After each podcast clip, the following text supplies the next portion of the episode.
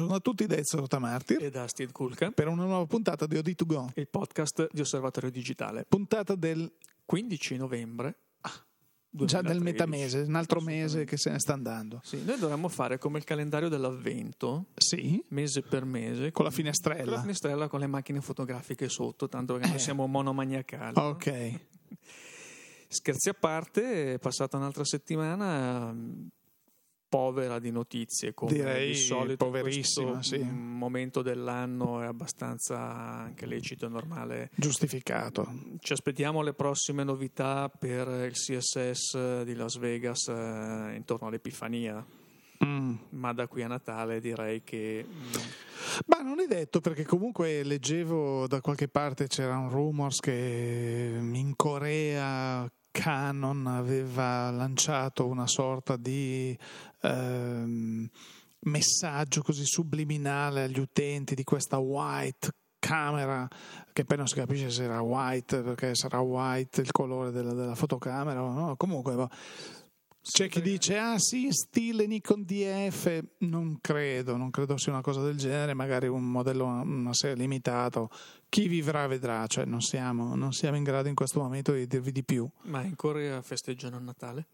Sì sì sì adesso in settimana si sono organizzati No, questa, seriamente questa campagna che si chiama White Kiss, perché Mhm. poi White eh, Kiss i esatto modelli Kiss sono quelli che in America si chiamano Rebel, Eh, eh, più sigla, Sì, e che sì, poi da sì. noi invece sono le normali EOS della serie Eh, con i dei centinaia dalle insomma, 300, 400, su, sì. 500 eh, così quindi Mm, mm. per motivi di marketing ci sono denominazioni diverse, Diverse, diverse, sì. Eh. È sempre stato così anche per scoraggiare eh, l'utente di un continente che va nell'altro, eh, poi ormai non c'è più questa differenza.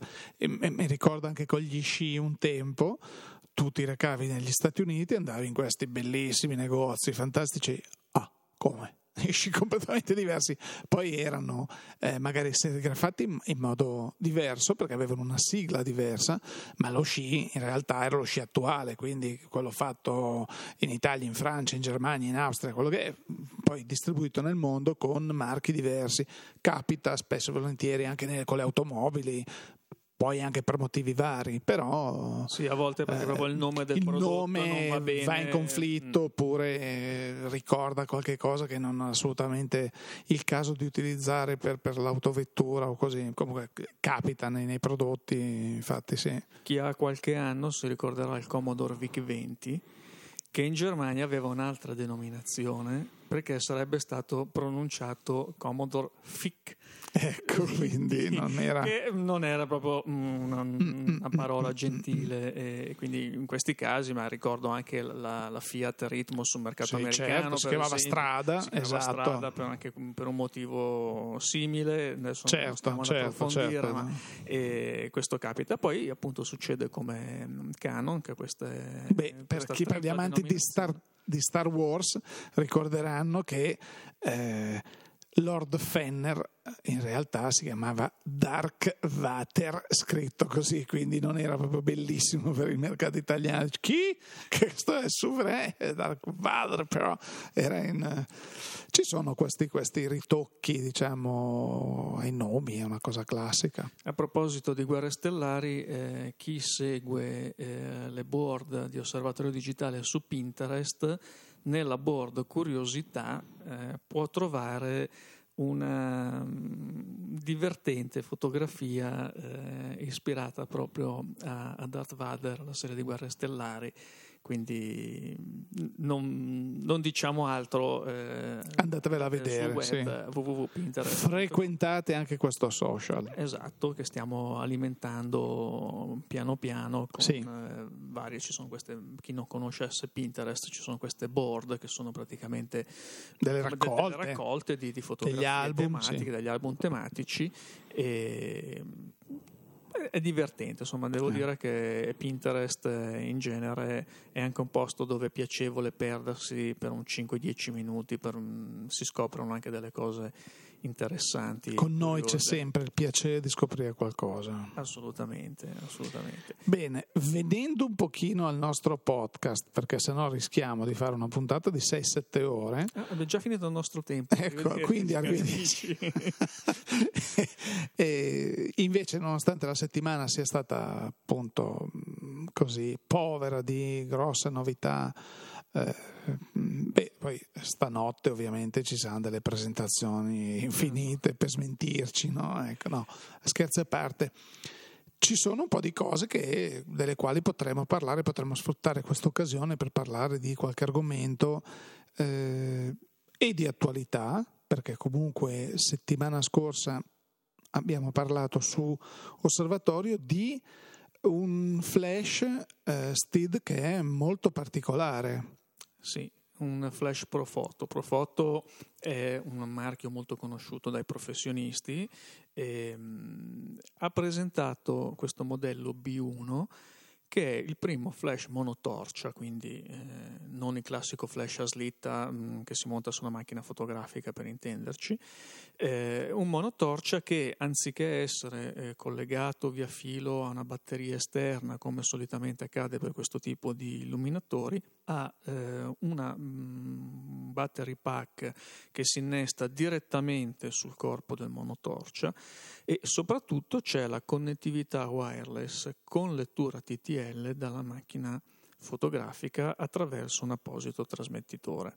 Quindi questo è un, è un prodotto che è stato studiato per combinare per la prima volta la praticità, la portabilità eh, dei flash tradizionali a slitta con invece la potenza notevole, perché qui parliamo di 500 watt al secondo di, di, di potenza, dei monotorcia tradizionali che sono eh, dei dispositivi mh, beh, irrinunciabili in studio per uh, determinate applicazioni, ma che sono sempre stati caratterizzati da un certo ingombro, da una certa complicazione, soprattutto dovuta ai fili di collegamento con la batteria, con la macchina fotografica, quindi ehm, anche poco utilizzabili al di fuori dello studio. Mentre... Ecco, in, in questo caso, Steve, parliamo di un flash quindi montabile sullo stativo normale, sì, tradizionale. O, o, può essere anche tenuto in mano da un assistente. Ah, per, perfetto.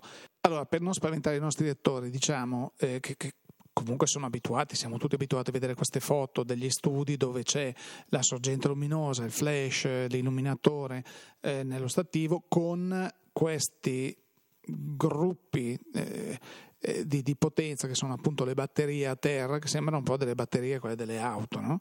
e quindi l'ingombro, il peso così qui invece abbiamo una unità illuminatore che contiene già la, la batteria e l'unità di ricezione del segnale per lo scatto? Assolutamente sì. È un prodotto chiaramente destinato a professionisti, anche perché ha un costo, eh, si parla di 2000 dollari solo l'illuminatore, più altri 400 dollari se non erro per eh, la parte del trasmettitore TTL da montare sulla certo. macchina fotografica. Eh, però effettivamente è mh, un prodotto che permette di portare una luce di potenza, poi anche eh, configurabile con tecniche di light shaping, perché poi questi sono prodotti che si prestano anche a notevoli personalizzazioni. È la prima volta che può essere portato al di fuori dello studio certo. eh, senza eh, trascinarsi dietro tutto. No, perché noi abbiamo lettori che ci scrivono che, che utilizzano eh, anche più flash di quelli di, di, fascia alta, diciamo, parliamo tipo del, per fare dei nomi, l'SB 910 eh, di Nikon piuttosto che il nuovo Speedlight 600 di, di Canon, cioè parliamo di, di, strumenti che comunque costano 500-600 euro, cioè oggetti e magari ne usano due o tre, quindi eh, arriviamo a delle cifre perché poi per avere eh, quello come appunto il light shaping fatto con queste unità è un pochino più difficoltoso perché devi averne più di una, eh, devi avere comunque un controllo da parte della macchina che controlli, eh, perché non tutti sono montati sulla slitta del, della fotocamera, quindi eh, cioè ci avviciniamo. Eh, è vero che questo Profoto è Profoto lo sappiamo, fa prodotti di, di grande qualità e, e, di livello professionale. Abbiamo anche eh, dei lettori che potrebbero essere attirati da un oggetto del genere o, o, o mi sbaglio? Sì, assolutamente, assolutamente sì. Ma eh, diciamo mh, la, questa tendenza all'utilizzo dei flash a slitta mh, diciamo, i flash normali classici da macchina fotografica. Eh, effettivamente è una tendenza in atto da diversi anni, soprattutto da quando eh, si sono resi disponibili a costi anche abbastanza accessibili i telecomandi per reflex che permettono di pilotare anche gruppi di flash esterni. Ehm, su questa tendenza si sono allacciati poi anche i produttori di macchine fotografiche, se guardiamo bene, perché adesso le macchine reflex di un certo livello eh, pilotano magari non via radio ma attraverso eh, l'infrarosso o impulsi luminosi, eh, pilotano ehm, flash esterni anche a gruppi, però chiaramente sono flash prodotti dalla stessa casa certo, della macchina certo, fotografica. Sì. Mentre invece questi telecomandi permettono di eh, utilizzare magari anche dei flash eh, di altre marche, magari incompatibili se montati su slitta, basta che siano flash regolabili in manuale, perché tanto non essendoci un collegamento diretto con la macchina fotografica, una volta che c'è una presa sincro o la possibilità comunque tramite l'attacco a slitta di mandare l'impulso del segnale di, di scatto di del scatto. flash, a quel punto io posso avere un mix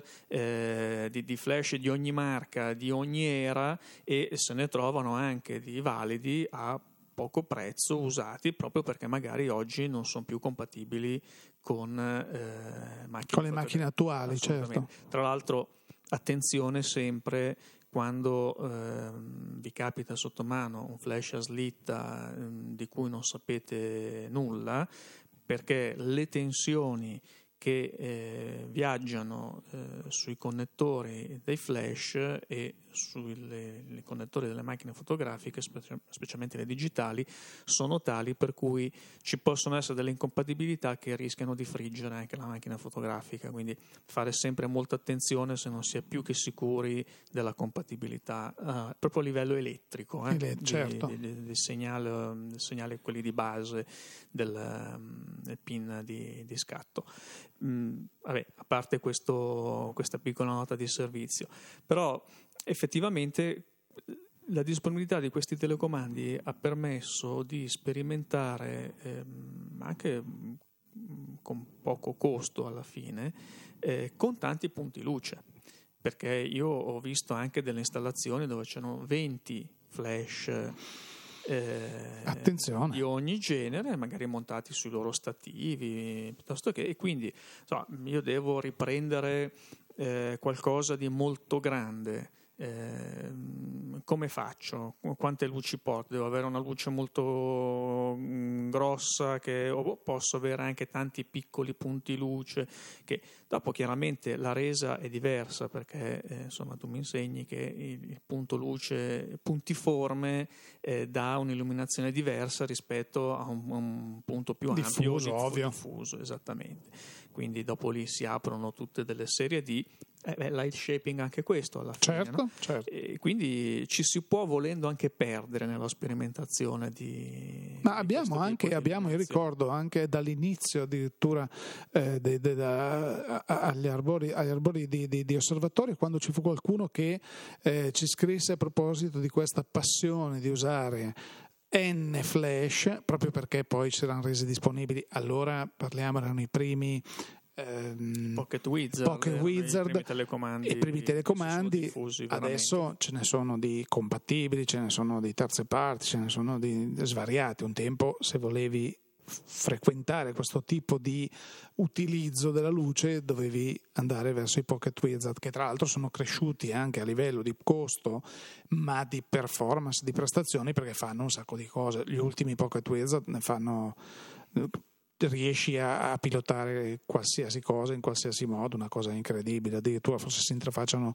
con i computer, puoi pilotare direttamente dal computer un set di, di, di, di luci, insomma, sì, poi chi più ne ha più ne metta. Poche Wizard hanno anche un modulo, per esempio, per gli esposimetri Seconic e quindi tu direttamente dall'esposimetro puoi pilotare lo scatto del flash per scatto. avere la lettura de, del flash in diretta quindi mm, direi che è cioè, molto complesso copre, molto, sì, sì, sì, mh, copre tranquillamente tutte le necessità che ci possono essere in questo senso però per chi vuole una luce potente una luce affidabile tempi di ricarica anche nulli praticamente molto molto sì. contenuti e vuole essere sicuro di avere la stessa luce eh, dopo uno scatto e dopo 500 scatti eh, non va chiaramente sui flash a slitta da 100, 200, 400, 500 euro, ma va sui monotorcia che costano chiaramente molto di più, ma hanno delle altre delle rese. Sì. Beh, certo. Sicuramente l'aspetto vincente di questo Profoto è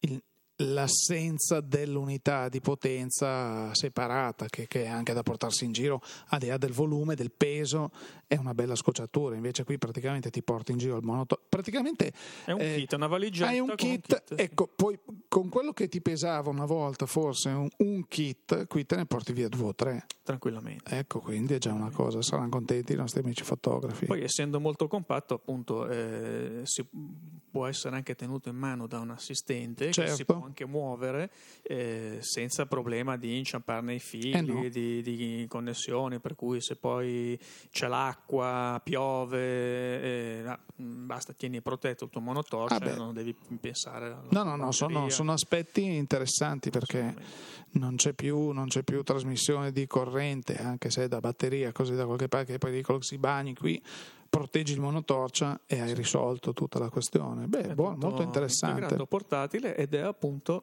eh, per quanto poi a pensarci sia eh, diciamo anche logico un prodotto di questo tipo, perché l'esigenza eh, c'è sempre stata, eh, è la prima volta che il mercato propone certo. una soluzione di questo genere. Quindi come sempre si apre una strada nuova e poi vedremo che cosa faranno anche i concorrenti, eh, però direi che mh, la direzione in questo senso è tracciata e non possiamo che esserne contenti tutti. Ci sono poi altri prodotti che continuano a uscire costantemente sul mercato, sono in realtà degli aggiornamenti di prodotto e in particolare aggiornamenti delle applicazioni software che vengono usate per la catalogazione, per la gestione, per lo sviluppo digitale delle fotografie. E voi sapete che sull'osservatorio all'inizio di ogni mese eh, noi facciamo un riepilogo di tutti gli aggiornamenti delle applicazioni e anche del firmware. Ehm, rilasciati nel corso del mese precedente. È una scelta che abbiamo fatto anziché costellare continuamente eh, le, le, nostre rubriche di eh, news, di nuovi rilasci, mh, dato che poi è facile perdersi un attimino il, eh, qualche aggiornamento interessante poi mh, passi sotto traccia, abbiamo preferito una, una, scelta editoriale che risale a parecchio tempo, tempo fa, sì. abbiamo preferito riassumere tutto e voi sapete che ogni mese trovate lì il riepilogo. Sì, è un punto di riferimento dove so che è lì trovo tutto quello che è uscito nel mese. Sì, effettivamente eh, vuoi perché i raw converter proprietari o open source vengono costantemente aggiornati con l'uscita delle nuove fotocamere. Vuoi che i, i, produttori, le software house cercano sempre di accapararsi nuovi utenti con, eh, aggiungendo nuovi, nuove funzionalità ai propri software. E vuoi per anche una semplice correzione di bug che, che è periodica e costante. Ci sono sempre aggiornamenti che escono e eh, i nostri computer, mm, parliamo dei sistemi operativi più evoluti del momento, eh, sia Windows 8, 8.1 piuttosto che macOS, piuttosto che anche chi usa Linux, che ecco qui bisogna spendere un po' di parole perché fino a un po' di tempo fa si pensava che ah, eh, se usi Linux sei tagliato fuori, invece è proprio il contrario, perché proprio essendo un sistema operativo open source, eh, ha fruito sin dall'inizio della eh, volontà degli sviluppatori, che anche loro, poverini, fanno le foto, dire, beh, oppure fanno musica, oppure eh, fanno video, oppure impaginano e questi piano piano si sono sviluppati dei, degli strumenti che oggi sono diventati molto evoluti. Potremmo addirittura aprire una parentesi e fare una puntata solo sul mondo Linux, eh, di cui ti so un grande estimatore. Assolutamente sì. Ecco, quindi ehm, molto spesso questi sistemi operativi, par- tornando ai sistemi operativi proprietari molto diffusi, tipo appunto Windows di Microsoft e OS X, oggi la nuova versione 10.9 di, di, di, di Apple Computer, anzi di Apple che non è più computer, è Apple Inc. e basta eh, però vogliono processori, vogliono computer sempre più potenti. E quindi ci ritroviamo eh, sistemi operativi che si accaparano una quantità di memoria e di disco importante. Eh, e questi programmi che si usano, che sono i famosi Adobe Lightroom, piuttosto che chi usa Apple, Apple Aperture, piuttosto che il, il, eh, l'ottimo Capture One Pro mh, mm, e, e, chi più ne ha più ne metta, eh, sono programmi che comunque comportano un utilizzo massivo della CPU o delle CPU. Sì, Quindi spe- spesso e volentieri poi sentiamo che ci scrivono ah sì ho scaricato la trial version di questa, eh, però è lentissima piuttosto che è ovvio che se poi nel vostro computer avete 50.000 immagini, 80 giga di musica, eh, tutte le cose possibili e immaginabili, dopo magari il disco diventa frammentato, cioè ci sono anche dei piccoli trucchi STID ai quali ricorrere per far sì che quando carichiamo una, una, una card o scarichiamo delle foto non dobbiamo metterci tre ore per vederle e soprattutto non dobbiamo metterci un'ora ogni volta che facciamo un'operazione su una foto anche, su una singola foto. Ecco. Anche perché ricordiamoci una cosa, noi magari possiamo avere un computer e del software che erano perfetti quando li abbiamo acquistati perché utilizzavamo una fotocamera a 16 megapixel, oggi ne abbiamo una che magari ha 24 megapixel, è chiaro che eh, stiamo parlando di un 50% di dati in più che i, lo stesso programma, lo stesso computer si trovano a dover gestire e interpretare in qualche modo. Quindi pensiamo poi anche a, a, questo, perché poi la, la, velocità di elaborazione è direttamente proporzionale alla quantità di dati che noi costringiamo a, a trattare e, e a leggere. Poi effettivamente le applicazioni stesse, eh, chiaro anche per un motivo di, di, di evoluzione, di, di, concorrenzialità con, eh, con il resto del mercato, tendono ad aumentare le funzionalità presenti, diventare sempre più complicati, sempre più pesanti. E, mh, a volte appunto qualcuno ci chiede ma eh, insomma è possibile che io debba cambiare computer eh, ogni due anni o ogni anno quando invece per, se non fosse per la fotografia potrei tranquillamente tenermelo per 4 anni, 5 anni, perché poi alla fine per tutto il resto delle attività che si possono fare al computer mh, la potenza basta e avanza. Quello che noi ci sentiamo di consigliare di solito come eh, approccio generale è quello senz'altro di aumentare la RAM, quindi la memoria a bordo del computer. Questa mh, magari è una cosa che non è proprio alla portata di tutti, non perché sia così difficile aprire un computer e mettere dentro dei banchi di memoria, per quanto bisogna farlo con certe cautele, eh, quanto perché eh, le memorie sono di tantissimi tipi, hanno un, un sacco di mm, parametri, di, di, specifiche che se non si conoscono fino in fondo eh, rischiano di eh, far sì che uno spenda anche dei bei soldini per un banco di memoria che poi in realtà è perfettamente inutile. Quindi in questi casi il buon vecchio negozio di computer eh, vicino a casa o l'amico esperto sono senz'altro tornano molto utili. Molto utili, esatto. Magari il negozio di computer ha anche eh, poi dei canali di approvvigionamento delle memorie eh, che non sempre è facile trovare eh, anche online o sui cataloghi. Sì, più, diciamo che oggi la memoria... Computer che non siano proprio recentissimi. Certo, sti, diciamo che oggi aggiornare il proprio computer a delle quantità di memoria importanti eh, non comporta più una spesa impossibile come poteva essere qualche anno fa, perché oggi mh, mm, mi sembra normale vedere computer portatili e non che abbiano almeno 4 GB di RAM, se non 8, e addirittura parlare di 16 giga di RAM in un portatile non, non, spaventa più nessuno. Una volta era una quantità di, di, dati di RAM che dicevi ma sei impazzito, ma la NASA ce l'hanno. Non era vero, ne aveva molto di più, ma al di là di questo, eh, oggi con una spesa, ecco appunto, si avvicina Natale, parlavamo anche dei regali, uno dice vabbè, facciamo una bella regalo, un, due banchi di RAM e ne beneficio. Ecco. Questo è una delle cose, un, eh, questa è una delle cose a cui si può pensare e sicuramente una RAM maggiore e più veloce eh, porta subito un beneficio. Uno come accende il computer se ne accorge, insomma. Mm, una cosa bisogna stare attenti perché poi tu eh, parlavi di 4 GB, 8 GB, eh, bisogna stare molto attenti perché quando si passano i 4 GB di memoria RAM bisogna avere sotto eh, il computer un sistema operativo a 64 bit. Sì, sì, sì, sì. infatti eh, hai, hai assolutamente ragione, lo davo per scontato perché parliamo di parlavo nell'introduzione di questi sistemi operativi Windows 8 o Windows 8.1, macOS 10.7, eh, da, da, dal 10.5 eh, che è 64 bit, però eh, fino al 10.9 attuale sono sistemi operativi assolutamente 64 bit, quindi non c'è più il problema dei 4 giga.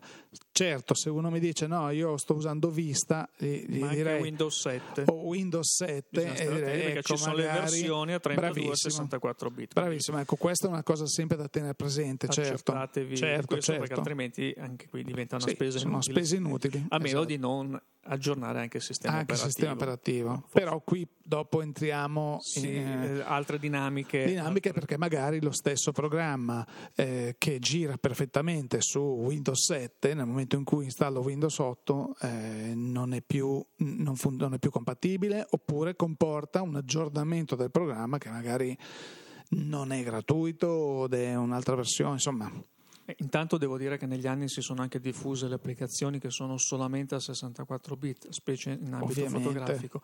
Per esempio Capture One nelle versioni sia Pro che Express è solamente per sistemi operativi a 64 bit a mio avviso. c'è il suo perché, insomma, quindi eh, questo però, mh, appunto, magari uno non sempre è un utente tecnico, ha presente queste cose, meglio ricordare. No, anche perché poi magari ci si spaventa, Steve. Eh, quando sei abituato ad usare un certo tipo di programma, dopo mh, sai dove andare a mettere le mani, no? come si suol dire.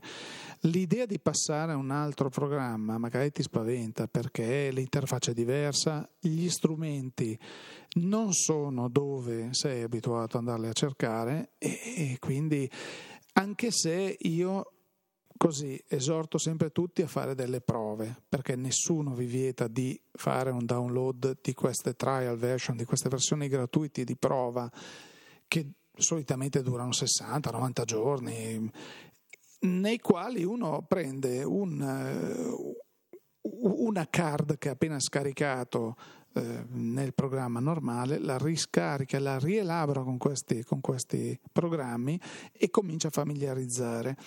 Eh, io ho scoperto, per esempio, adesso nello specifico parliamo di, di Capture One Pro, ma che aveva uno strumento di sviluppo del RAW che mi evitava mh, una perdita di tempo immane perché solo con modificando, utilizzando quello strumento io raggiungevo il 70% del risultato finale che, che volevo, perché andava ad agire su alcuni parametri eh, è fantastico, però finché non mi sono messo nell'ottica di dire no, adesso mi metto qui e cerco di capire come funziona questo programma, ehm, ero un po' spaventato no, dall'interfaccia nuova, dal, dal tipo di, di, flusso di lavoro, mm, bisogna un po' sperimentare perché il risultato è veramente è, è, è, significativo in maniera veramente diversa. perché ci sono questi programmi di oggi che sono molto molto molto più potenti rispetto a quelli che usavamo tre anni fa, che siano gli stessi siano altri, ma si sono evoluti in maniera vale veramente la pena, ecco quello che dico, che voglio dire, vale veramente la pena di provare a conoscere qualcosa di diverso perché si rischia di imbattersi nella soluzione ai propri problemi senza, senza, neanche saperlo. Assolutamente, poi sono programmi ormai di una potenza e di un'efficacia estreme, tant'è che eh, ci capita molto spesso di vedere delle fotografie scattate così. Eh, non dicono nulla dopo un trattamento di post produzione di sviluppo digitale fatto fatto bene. Sì, che non vuol dire un taroccamento in Photoshop, no, qui dire, uno no, sviluppo no, digitale. esatto, perché poi è ovvio che ormai noi stiamo facendo dei nomi, ma eh, chi preferisce utilizzare Lightroom, chi preferisce utilizzare Aperture, chi preferisce utilizzare eh, Capture One Pro, chi addirittura usa Focus di Hasselblad.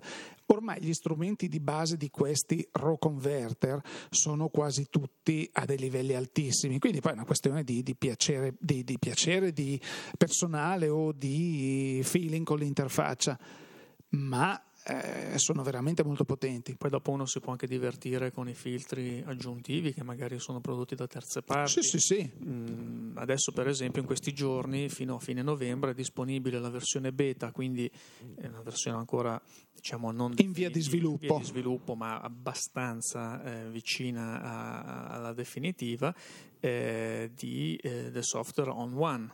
Certo è liberamente scaricabile, si può provare. Chi magari si sente più eh, nelle corde di sperimentare e anche mh, mm, con il rischio di incappare in qualche bug, per carità, di anche perdere il lavoro degli ultimi minuti, perché in una beta version ci può stare. stare assolutamente, anzi vengono rilasciate proprio per quello, per, per sperimentare e trovare gli errori.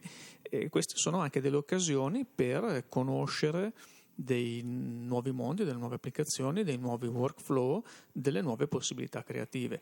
Eh, io ricordo sempre, per esempio, che il, tanti professionisti, eh, nonostante questo magari possa da un certo punto di vista richiedere un po' più di tempo rispetto a chi utilizza sempre solo quello stesso programma, eh, ci sono tanti professionisti che si tengono a portata di mano più applicazioni perché a secondo dell'effetto che vogliono ottenere, eh, c'è il tale programma che si presta meglio a un certo tipo di lavorazione, a un certo tipo di risultato, e l'altro programma che si presta meglio a eh, lavorazioni del tutto differenti. Poi magari si può ottenere lo stesso risultato con tutti i, i, software, però è solo una questione di praticità, di disponibilità magari anche di strumenti, filtri di terze parti o anche del produttore stesso, perché no?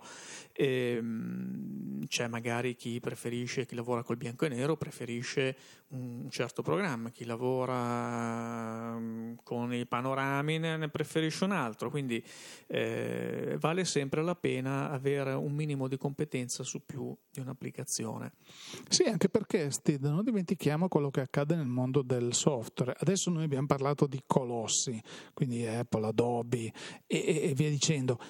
Ma succede nel mondo del software, quando nel mondo dei computer, non è la prima volta che uno dice ah ecco il programma della mia vita, il programma definitivo. Poi succede qualcosa, la software house la software house decidono di andare a fare del surf vita natura durante alle Hawaii, quindi smettono di sviluppare, vendono l'azienda, falliscono. Ne, ci sono molteplici situazioni che abbiamo tutti vissuto perché eh, un tempo, quando, tornando indietro nel tempo, quando c'era Word che fu eh, così la, la, la videoscrittura eh, prima c'era eh, WordStar per, per MS-DOS, poi a un certo punto comunque Word arrivò eh, prima sul mondo Macintosh perché Macintosh offriva degli aspetti grafici di interfaccia proprio molto più evoluti di Windows allora. E, e, e quindi poi lo portarono su Windows e Word era, era, meraviglioso, il foglio di carta che, dove vedevi tutti i font come era bellissimo, una videoscrittura super evoluta. Però c'era anche qualcosa di meglio perché c'erano programmi di ehm, piccole software house che avevano veramente delle capacità che lasciavano Word nella polvere, però poi c'erano software house che sono state acquistate e bellamente messe da parte. Il prodotto è andato scomparendo e se tu avevi tutti i tuoi documenti eh, salvati in quel, in quel formato, Beh, ma adesso senza andare poi così indietro nel tempo, pensiamo solo a quello che sta succedendo e ne abbiamo parlato nei mesi scorsi eh, in casa Adobe, dove la software house c'è, gode di buona salute, ma ha deciso di cambiare il modello commerciale delle proprie applicazioni. Adesso c'è questa Adobe Creative Cloud, che è un servizio in abbonamento che ha dei pregi e dei difetti che sono diversi però da quelli a cui eh, l'utente Adobe è sempre stato abituato, eh, si comprava il suo pacchetto, quello era sua mh, proprietà, eh, se lo aggiornava, se lo portava avanti, se voleva eh, passare alle versioni successive faceva gli upgrade, pagava gli upgrade e andava avanti, altrimenti vabbè no, io decido, mi, mi sta bene eh, Photoshop 4, mi sta bene Lightroom 1, io continuo a usare quelli tanto magari non ho una macchina fotografica nuova, non supporto portata, così io me ne sto bene nel mio ambiente, l'ho pagato, nessuno mi, mi dà fastidio. Eh, il modello di Adobe è cambiato mh, mm, e quindi chi apprezza, ama, si trova bene con Lightroom e con Photoshop, se vuole proseguire, evolvere con Lightroom e Photoshop, deve aderire che gli piaccia o meno al modello commerciale che Adobe ha deciso per lui. Eh, cambiano i costi, cambiano eh, cose. Mm, bisogna essere sempre mm, avere un'opportunità, un'alternativa. Eh, Steve, un po', sì, questo, questo, è un po' anche un rischio che si corre quando si è costretti a cambiare l'elaboratore. Perché tu oggi, eh, tu ricorderai quando per esempio uscì andando indietro nel tempo un pochino, non tantissimo, però uscì vista, c'era la gente che diceva no, aspetta, è possibile montare il sistema operativo precedente perché questo fa talmente, stavo dicendo schifo, ma eh, fa, ha talmente tanti problemi che forse è meglio tornare ad usi, usare XP. In quel caso era possibile e pare che l'80% passasse tornasse, facesse un, come si può dire, un, un downgrade ecco, alla versione precedente del sistema operativo. Oggi in tanti casi non è possibile perché le macchine sono legate a livello hardware a un certo tipo di software, quindi tu compri il computer, se non hai problemi col sistema operativo dici ah bellissimo, tanto io mi reinstallo la mia licenza di Photoshop 4 e invece poi trovi che è incompatibile perché qui è tutto a 64 bit, quello magari è una, una, un'applicazione a 32. Eh, Lightroom 1, eh no, non funziona perché è lo stesso problema. Quindi il rischio che si corre un po' è che gioco forza ti obbligano a rimanere un pochino aggiornato, magari non all'ultimissima versione, però alla penultima, non puoi andare più indietro più di tanto, insomma.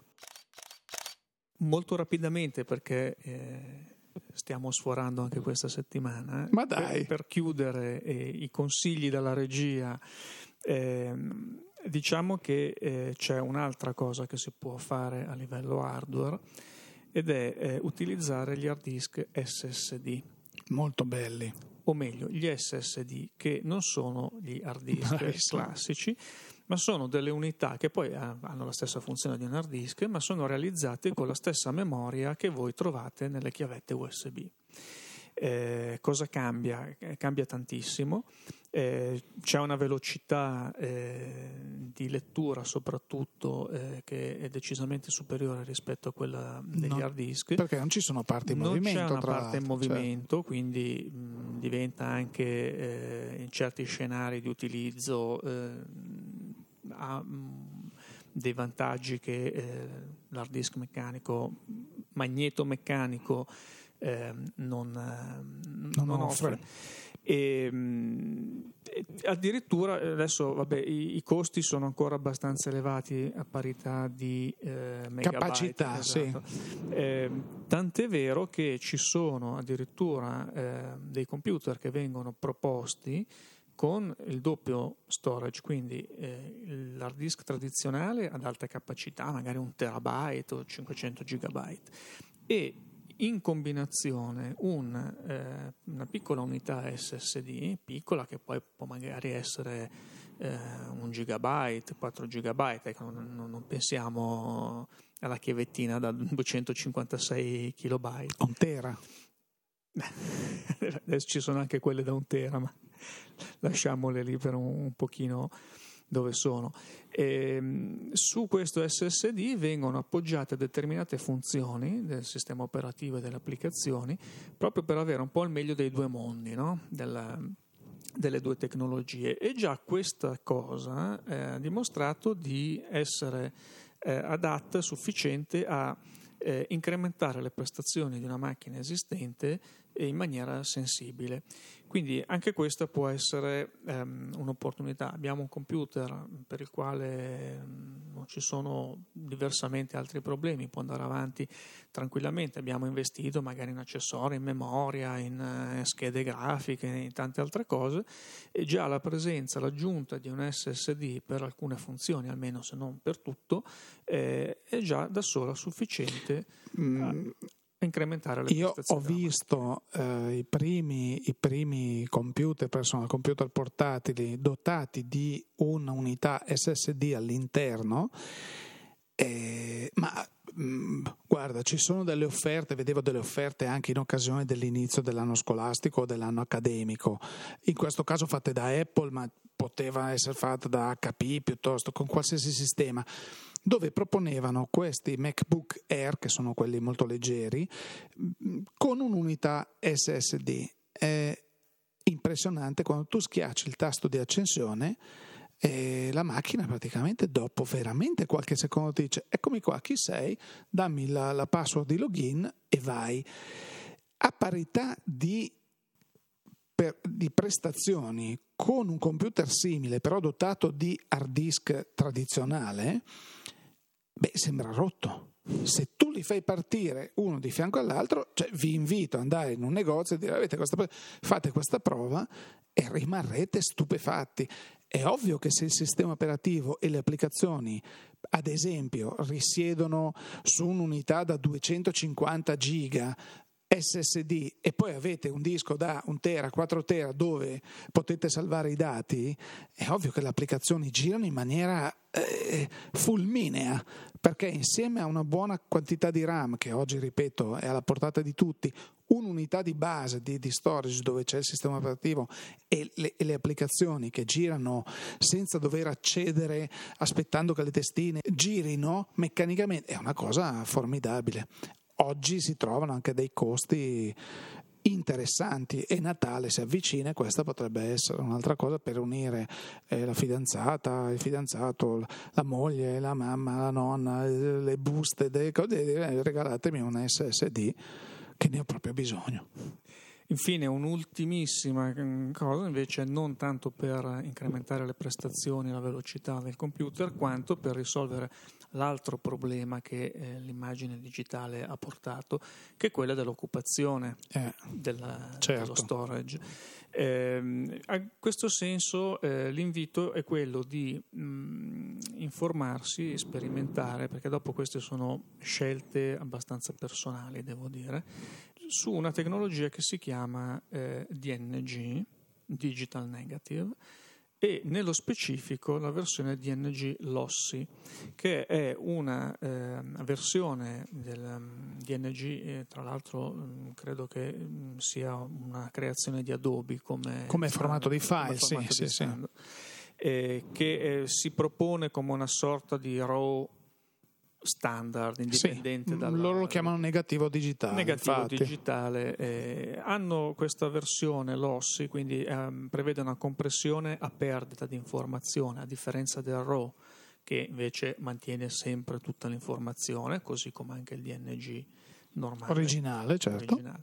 Eh, il DNG Lossy è un po' come JPEG. JPEG comprime, vabbè, poi JPEG comprime 8 bit, scarta tantissime informazioni. Invece il DNG Lossy è fatto per salvare un po' caprecavoli, cioè stare più vicino possibile all'informazione originaria di un RAW, ma comprimerlo per, ehm, a seconda poi del tipo di immagine, magari anche arrivare a un terzo, un quarto della, dell'occupazione originale. Chiaro, è l'ossi, quindi eh, qualche informazione si perde, dipende poi dal tipo di eh, fotografia, magari dal tipo di fotocamera, eh, è opportuno fare delle prove.